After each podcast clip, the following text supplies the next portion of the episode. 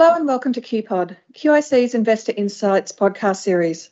I'm Alison Hill, State Chief Investment Officer at QIC, and each week we invite our listeners to take 10 and to get an update on economics, markets, and other topics of interest for institutional investors.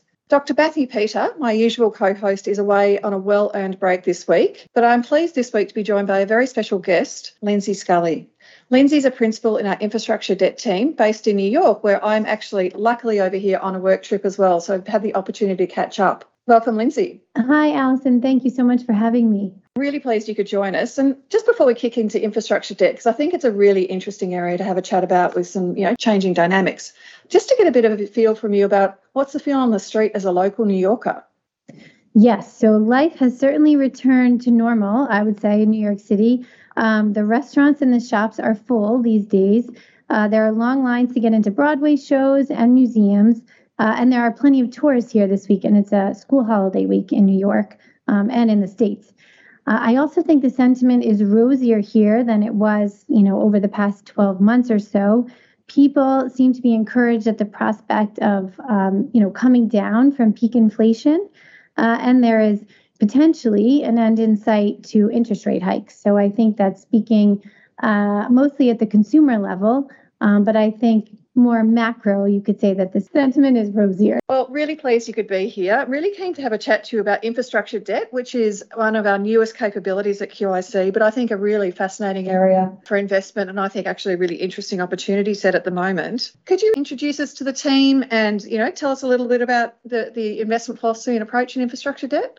Yes, absolutely. So the infrastructure debt strategy was initiated by QIC in 2021 as part of the greater private debt capability, um, which now actually consists of two different verticals MSPD, multi sector private debt, and, uh, and our team, infrastructure debt. Our team invests capital across all infra sectors, so that's renewables, energy, and utilities transportation, telecom, et cetera. And our strategy expands to all OECD countries.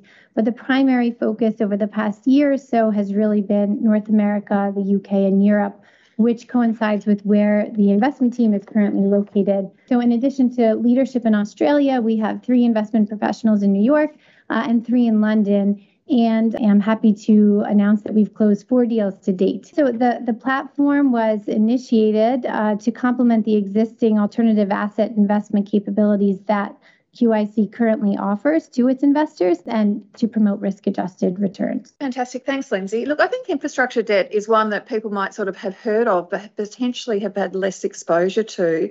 Can you tell us a little bit about the strategy? What sort of yield, what sort of investments you're looking to make, those kind of things? We employ a, a high yield strategy. Uh, and we're often, but not always, taking subordinated um, or mezzanine positions in the capital stack.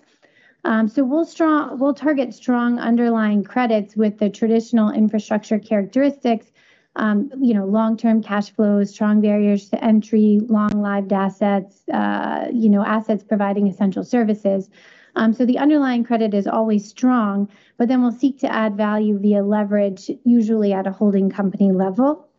Um, when we invest, we apply a direct lending approach. So we look to structure and arrange the financings ourselves. And we find that to be extremely beneficial because it establishes long term relationships with sponsors. And the partnership allows for a certain level of control over the deal terms. So we're, you know, we're able to go back to our investors uh, with certainty in terms of what we're actually putting on the table and where we're investing their capital. And then we'll lend typically bilateral uh, if the deal size permits, or we'll look to bring in co investors. Um, and actually, if I can ask you a question.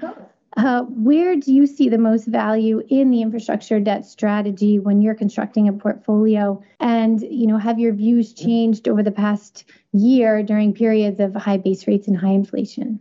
Yeah, it's a really, really good question. I think, you know, our listeners might real, recognise that I'm quite positive on private debt, and, and that certainly includes infrastructure debt. From my perspective, you know, we're facing quite an uncertain environment in terms of the trajectory of, of inflation. You know, while markets are overarchingly positive in the long run, that will come back down to targeted bands. I think we are facing a period where we could have some volatility in inflation and so therefore potentially some volatility in interest rates. And in that, that makes both sovereign bonds and, and potentially equities also a little bit more volatile and a bit more correlated. So having private debt for me is a really important sort of core to the portfolio. It has a lower volatility given its private nature. Uh, its floating rate uh, approach generally also provides some protection there. Um, and it has a reasonably good risk adjusted return for the risk that we're taking in particular, I believe. So for us, it's quite an important part of the portfolio. And so I'm really pleased to be able to chat to you about it today. You know, I'm keen to actually hear a little bit about your view on um, the market and how is it travelling at this time? Where are returns?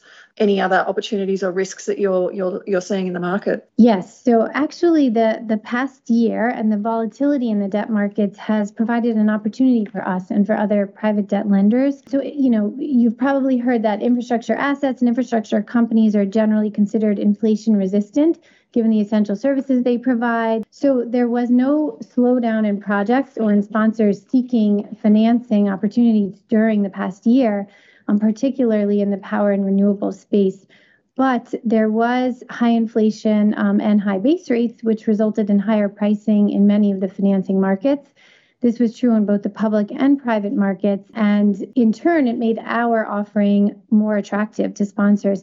Sponsors were a bit more willing to pay um, higher rates, which enable us to meet our returns to get the flexibility of our capital. Another compelling reason, I think, at the moment where I think it makes it quite interesting. You're listening to Alison Hill and QIC's Take 10 podcast, where I'm discussing markets, economics, and a particular infrastructure private debt with Lindsay Scully from QIC's New York office right here in the Big Apple. Just interested in where you're seeing the most opportunity in the US markets in particular, given that's your focus. Yes. So the short answer is energy transition and digital debt opportunities. I would re- be remiss if I did not mention the Inflation Reduction Act, which definitely can get into a longer answer, but I will keep it as brief as possible. That was uh, that was passed into law last summer. It provided um, over 380 billion in funding across clean tech and other sectors there was already significant focus on energy transition in the US, but the passage of the IRA, as it's been dubbed, has just provided significant tailwinds to anything renewables related in particular. And we now, in addition to the traditional renewable products, solar, wind, battery storage, and all the projects that are accommodating those types of assets, the IRA has now included tax credits for newer technologies such as green hydrogen production and carbon capture. So there's definitely equity flowing into this space, and we do think that debt will follow. Probably not in the too near of a term, but it is our time to get smart on uh, on the technologies.